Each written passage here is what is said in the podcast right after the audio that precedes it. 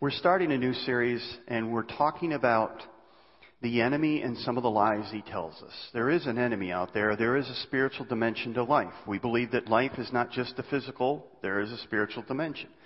We also believe there are good and evil spirits out there. The Bible's very clear about that. So we're going to talk about some of the lies. And here's what I found for my own life. Maybe you're different. That the enemy lies to me and I believe him. And sometimes I feel like a real schmuck because I keep believing the same dumb lie that he tells me. So we want to look at some of the more common lies that the enemy tells us that we believe.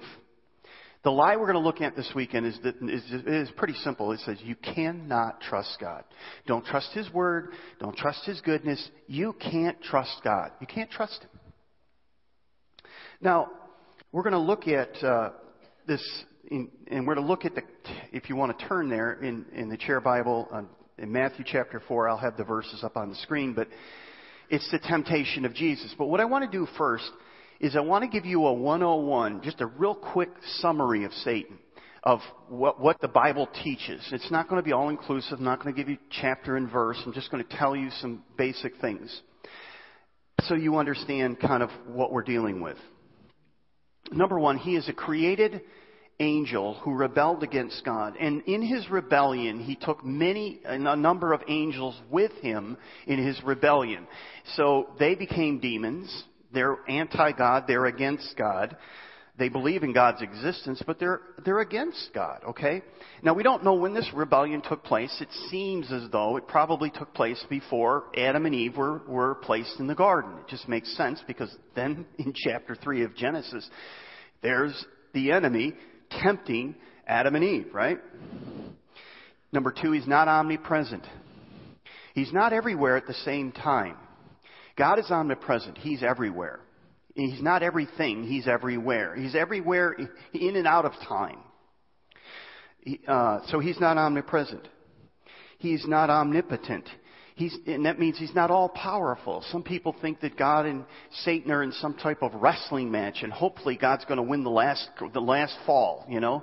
No, no, no, that's not it. He's, God created Satan. Satan rebelled against God and he fell. He is a created fallen angel. He doesn't know your thoughts and he can't put thoughts in your head. Um, he is powerful, but he's defeated. Now I want to just stop for a minute and explain that. We're living in a world right now where we're between the first and second coming of Jesus. During World War II, we know that when they took the beach, beaches of Normandy in France, we call that D-Day. It was a decisive victory. It, it really was the day that we said we're to, the war is going to win. Hitler and, and his armies are going to be defeated. We, it was just, but here's what happened. It took almost a year before V-Day. And what happened in that year was the German army began to backtrack. But they didn't go without a fight. They did destruction. They continued to kill. They took prisoners. They, they stole art. All these things were being done. Just terrible things were being done for that year period. It was on V-Day that they were, it was over. It was done. There was no more killing. There was no more dying. It was over. And what I want you to see is this. That we're living right now between his first coming, which is D-Day, because when Jesus says it is finished, he basically said, sin, death, and the devil are defeated forever. But it seems like he still has a little bit of power, doesn't it? That's because he's falling back but one day, the book of Revelation tells us that Jesus is going to come as King of Kings and Lord of Lords. Every knee shall bow and every tongue shall confess. And Satan and the demons will be cast in the lake of fire forever. That day hasn't come. So we're living in a time where he is doing his very best to reap havoc and destroy and divide, and discourage. That's what he's about. So he is, he's defeated. but he is not done yet. He's a commander of a vast army that's set against God's and his faithful followers. And, and the goal that he wants to do is he wants to discourage us. He wants to divide us. He wants to just wreak whatever havoc he can. Uh, the, the way I likened it, it's like he's trying to take uh, followers of Jesus Christ and put their face in the mud in front of God and say, look what I can do. In any way that he wants.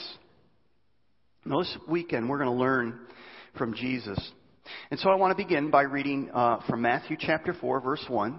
And this is on page 735 of the chair Bible, this Bible right here in your chair.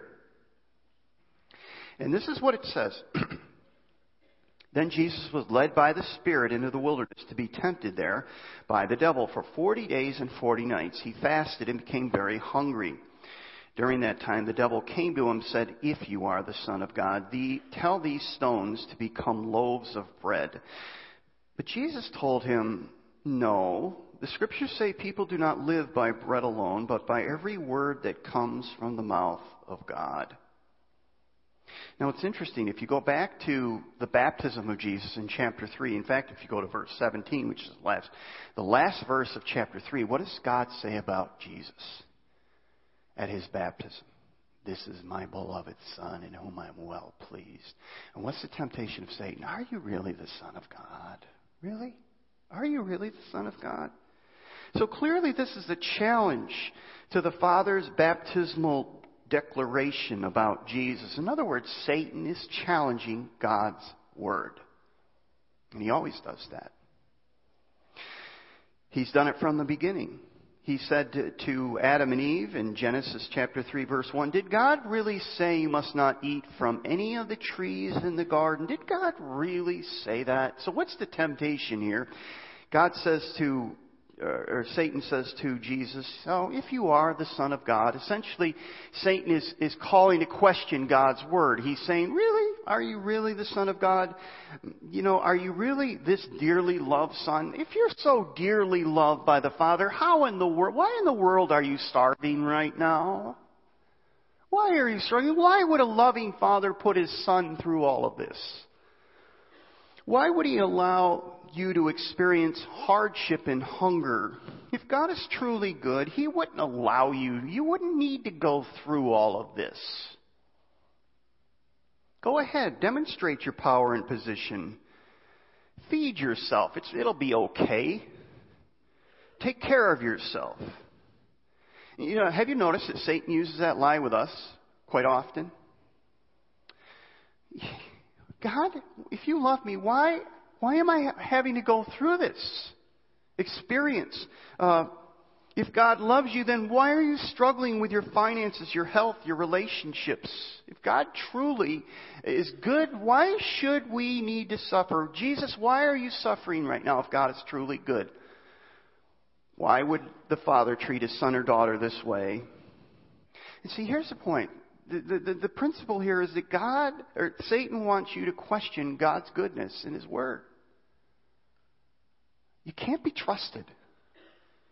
And it's similar to what he told Adam and Eve in the garden. And if you want to turn back to Genesis 3 just for a minute, keep your finger in Matthew uh, 4. This is page 4 of the chair Bible. This is Eve talking. Uh, because Satan has called to question God's word and God's goodness. And he said, Really? Did God really say that? And Eve uh, said this, We may eat from the fruit of the trees in the garden. The woman replied, It's only uh, the fruit from the tree in the middle of the garden that we're not allowed to eat. And God said, You must not even touch it. If you do, you will die. You won't die, the serpent replied to the woman. God knows that your eyes will be opened as soon as you eat it and you will be like God, knowing good and evil. He's holding back on you. He's not good. Are you kidding me? Let me, let me just make a couple of observations. God never said you couldn't touch it. And this is what we do generally. Sometimes good, well-meaning Christians do that. They, they see, they see uh, something that God does say, and then they put a fence further than that. So, in other words, let me give you a perfect, exa- a clear example. In, in, in the Gospel of John, it says that Jesus went to a wedding and they ran out of wine, and Jesus turned water into wine. There are some Christians that say it's a sin to drink. Okay? Now, alcoholism is rampant in our country, and I think you really, as, a, as individuals, really need to think seriously about drinking. Period. Okay? But that's a side issue. Jesus turned water into wine, and it was good wine. It was fermented wine. You could get drunk on this wine, okay? Now, some people would say it wasn't wine, it was grape juice, and Christians should not. See, the Bible says do not be drunk. It doesn't say do not drink, it says be not drunk. But we put a fence further and we say, no, it's better to not drink at all. Do not drink. So that's what the Word of God, the Word of God never does, says that. If, if it does, then Jesus kind of violated the Word, right? The point is this when we, when we take the Word of God further than it needs to go and we add a fence, what we're doing there is we're, we're just creating legalism. Many people reject Christianity, and they're not rejecting Christianity. They're not even rejecting the Word of God. They're rejecting man made rules that go further, which is exactly what the Pharisees did. The, the last couple of verses in the book of Revelation says, the first part says, You're blessed if you read through this book. You will be blessed. But if you add to these words or you subtract, you're cursed. So we need to be very careful that we don't play around with God's Word. So that's the first thing. Satan told the truth, but he also mixed it with a lie. He says, You won't die. He was right, too, because after all, they ate it and they didn't die. They were still alive. And so they seemingly, he was telling a lie. What he didn't tell them was this. The moment you eat that apple, you will physically begin to die. And not only that, spiritually, you're dead. You just died spiritually. You just don't know it. And what's the first thing that, that Adam and Eve did after they ate the apple? They hid from God. Spiritually, that relationship was over. And God said, It's done. You're out of the garden. You're gone. You're done. You'll never come back here again.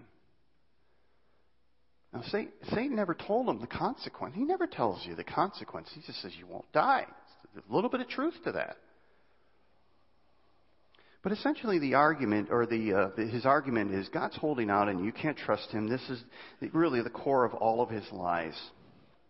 There's some interesting parallels between Jesus and Adam and Eve. And, and Jesus is ultimately re, re playing out the temptation of Adam and Eve. Jesus is doing the same thing. There's some interesting parallels. Adam and Eve were in a perfect environment. God looked at the environment and says, It's good. It's really good. Jesus was what? He was in a harsh wilderness, wasn't he? Uh, Adam and Eve had every food except for one tree. Everything except for one tree. Jesus had fasted for 40 days. He was starving. Adam and Eve had each other. I don't know if that's good or not. that's still debatable, but it's true. Jesus had no one. He was alone with the enemy. Adam and Eve failed the test. Jesus passed the test. Adam and Eve looked out for themselves. And that's what, that's what his temptation always is. You're not getting what you deserve. And Jesus, thank God, Jesus looked out for us. Adam and Eve plunged the world into sin. Jesus saved the world from sin. So, the, so that they failed, Jesus surpassed the test. But notice Jesus answers Satan with God's word. Man shall not live by bread alone, but by every word that proceeds from the mouth of God. And see, what's going on here is Satan wants you to, to not trust God's word. And we have God's word here. We have the Bible. It's God's word. And Satan wants you to, to not trust God's word and not trust God's goodness. And he essentially is dri- wants to drive you a wedge between you and God's word. What Jesus says is, no, no, no, no. This is my lifeline. Yes, yes. Certainly, I need physical food for my but I need spiritual food. And the enemy wants to tell you this. He wants to say, You do not need any spiritual food. You can live without it. The world basically says anybody that reads the Bible, anybody that reads and reflects the Bible on a regular basis is a nut. Is it is kind of a fanatic. It's just over, and that's the lie of the enemy, basically saying you don't need to eat. Listen, how how long would you go with it? Most of us would after about a few hours, we'd go, I'm starving. No, you're not. Not really. But we can go without the Word of God. See, the enemy doesn't want us in the Word of God. The enemy wants us to think we can live without it. We don't need it. We can't trust it. And that's, that is so alive in, in our pop culture today. But Jesus says this You're dead without it. I'm dead without it. If he was dead without it, if Jesus, when he walked on this earth, was dead without it, how much more we, right? Now, there's also a parallel between Jesus and the nation of Israel. And the nation of Israel was, uh, as they came out of, as I said, they came out of Egypt and they were led by Moses through the wilderness and they were tested in the wilderness. One of the first tests they had in the wilderness was, what are we going to drink? What are we going to eat? Will I trust God to provide? Well, they kind of started to complain. God provided manna, right? And, and so they kind of failed that test. Jesus, starving, basically said, I'll look to my Father. He'll, not only will I connect to Him spiritually, because that's where the real food is, but I will wait for Him to provide for me physically. And it says, after this temptation, the angels ministered to him, took care of him. He waited. Second temptation is, if you're the Son of God, go ahead and jump. Takes him up on some building or mountain and he says, look down. He says, jump. He says, because if you jump, if you truly are God's son, he'll send angels and he'll protect you. Let's see how much God really does love you. That's your claim, isn't it? So Satan is speaking, and he always does, with a forked tongue. He's always mixing the truth with error. He mix, mixes the truth with lies, and he gains credibility by doing that.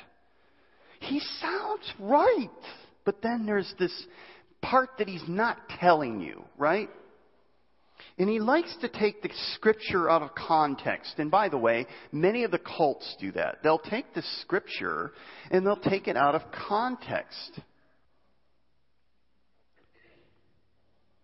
Maybe you heard the story about the guy. It's an old joke he one day decided I need to hear God's word. I need to have a word from God. So he flipped the Bible open. He put his finger down. He read the verse with his finger, and it said, "And Judas went out and hung himself." He says, "I can't stop there." So he closed his Bible up. He flipped it open again, and he said, uh, it, it, it, "It said, uh, goest and do likewise." Shut it up. He says, "All right." He says, Third time's a charm." And the third verse said, What thou doest, doest quickly. now, those are all verses in the King James Bible, so you can take the Bible and make it say whatever you want. And that's what the enemy does. The enemy will take a portion of the truth. Cults will do that. They'll take a portion of the truth, but they don't take the Bible in totality. They don't interpret the Bible with the Scripture. Now, is purity, is that really that important? Is it important that we take the Bible in context and we understand the context of what is being said and we read it in context and we don't take a verse and just yank a verse out of its context and do that? Well, let me just ask you a question. The next time you sit down and a, and a nurse is ready to give you an injection and she says, I think I've used this needle a few times, but I, it'll probably be okay. How do you feel about that? Or let's say this. Let's say you're just about ready to go under, and the anesthesiologist hasn't quite got the mixture right. I don't know if that's technically the right terminology. Go with me here, all right? And right before you go out, the, the doctor says, Did we clean the scalpel? Or you're going to go out after this service and you're going to go to a burger joint and you're going to sit down and take, get ready to take a big bite and right before you take that big bite, uh, the waitress says to you, there may be one or two rancid bites in that burger. Does that make a difference? Yeah, kind of does. Well, how do you prevent it? You interpret Scripture with Scripture. Now, the parallel here is, is interesting because what is happening in the, with the nation of Israel out in the wilderness is they're testing God over and over and over. They're calling God's goodness. We should go back to Egypt. Why did God bring us out here? And it's, it's, it gets to a point where God basically says, okay, that's it. Let's just destroy the nation. I'm done with them. I'm over them. And Moses says, no, no, no. And I don't remember if it was Moses or God first, but uh, they do it, and, and one time they, they, they come to that point, and Moses just says, I've had it, I'm done. And God says, No, no, no. Hang in there. And the next time, God is, hey, I'm done. Moses, no, hang in there, please. And you're thinking, I'm glad they both weren't on the same page the same day, because that could have been it, right? But they were being tested over and over and over. Will you trust God? Will you rely upon Him? And they failed miserably time after time and time. And what does Jesus do? The enemy is saying, Don't trust God. And God, Jesus, He's the only one I can trust. He obeyed the Father in every way. Now, some Christians think it's spiritual to test God. They think there's a higher level of spirituality. So they'll say things like, um, I have enough faith that I'm going to believe that God is going to heal me. I'm not going to go to a doctor. I'm not going to talk to anybody. I'm just going to believe that God, I'm not going to even reveal that I'm really sick. But I'm going to believe that God's going to heal me. Well, good for you because you're going to be in heaven before you know it. And, you know, I mean, I'm sorry, but that's to me testing God. And Jesus says something to Christians who have that view. Don't test God. That's not faith. It's not faith. Here's the third one Matthew chapter 4, verse 8. Next, the devil took him to the peak of a very high mountain and showed him all the kingdoms of the world and their glory. I'll give it all to you, he said, if you'll kneel down and worship me. Get out of here, Satan, Jesus told him, for the scriptures say you must worship the Lord your God and serve him only. Then the devil went away, and the angels came and took care of Jesus. So essentially, what he's saying is, I'll give it all to you. Now, the question is, could he give it all to you? Well, he has a certain amount of power, and he certainly could give him certain things. But it's interesting here. Um, he's trying to get Jesus to dump the mission that he came on. Why did Jesus come? Well, his name says he will save his people from their sins. He came to serve, serve and to give his life, a ransom for many. That's his mission. So the enemy is trying to get him to not keep his mission. And if he doesn't keep his mission, then we're still in our sins and we're lost. Paul basically essentially says that uh, if, if the mission is lost, we are lost. But Jesus keeps the mission. Now, the interesting parallel is the nation of Israel is brought to a place where they come to the edge of the land. They're brought to the promised land that God said to Abraham, I'm going to give you land. And now Moses has led them to the, the, the right to the edge of the land and they're ready to take the land. And so now they have a test. Will they go in and take the land that God promised them? God says, I will give you this land, just go in and take it. They failed the test and that generation passed. Jesus now is being offered by the enemy land. So the question is is he going to trust his Father in heaven?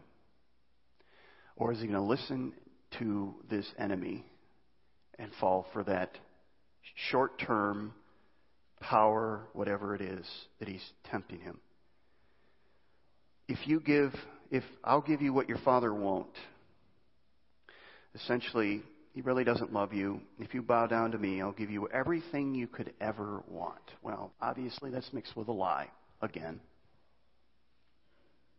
And that's the, the, the brag of temptation. It, it all, and this, this is something I heard a number of years ago, and it's so true. It always promises more than it can deliver. It costs you more than you intended to pay. It takes you further than you wanted to go. It keeps you longer than you wanted to stay, and it leaves you bruised and broken. Always.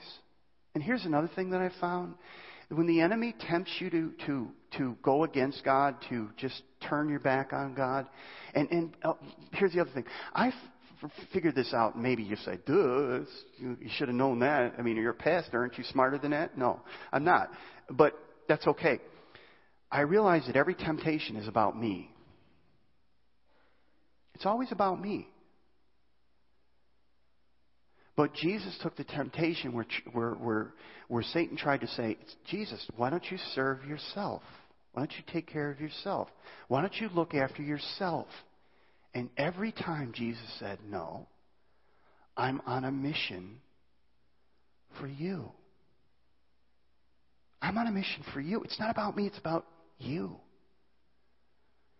So, so temptation is always about me. I figured that out. And um, when Satan tempted Jesus, Jesus talked of his Father in glory, and he defeated the tempter because he saw himself as part of the Father's plan and our salvation. And if Jesus had failed to take the offer, if he had failed in the wilderness, like Adam and Eve had failed, like the nation of Israel failed, if he had failed, we would be dead. We'd have no Savior because we needed somebody who, who would come and take away our sins, somebody who kept the law perfectly, somebody who knew no sin, somebody who is tempted like us, but yet without sin. His name is Jesus. Jesus ends his time of temptation by quoting the Shema, and I want to read you that passage of Scripture.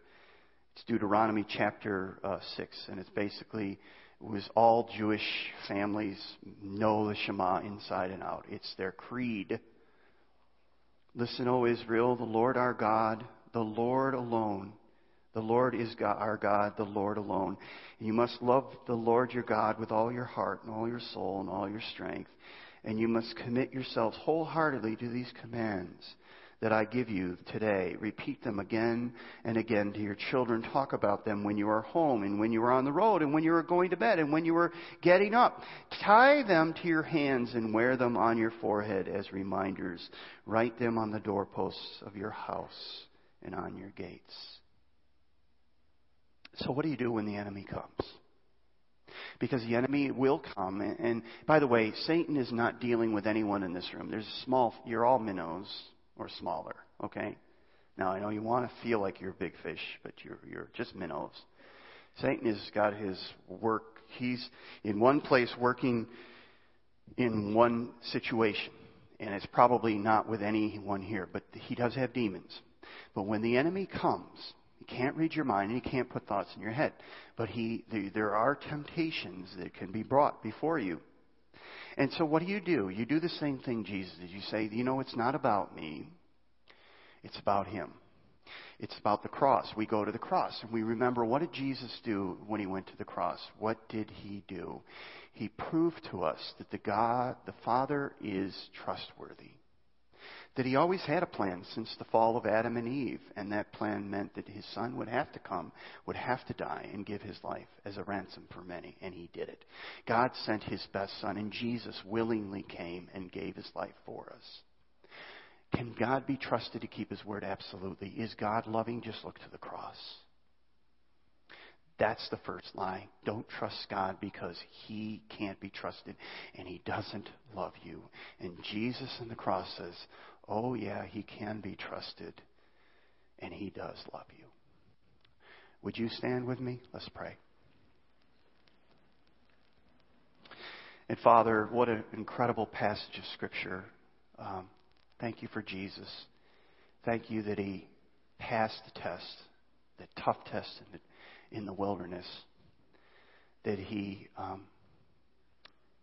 showed us not only that the Father can be trusted, but the Father loves us to the point that he would give his only begotten Son. For God so loved the world that he gave his only Son, that whoever believes in him should not perish but have everlasting life. And that Jesus on the cross willingly gave his life. No one took it from him. He gave his life for us. He became the Lamb that takes away our sin. He lived the life we should have lived. He died the death we should have died. Thank you. We pray this in Jesus' name. Amen.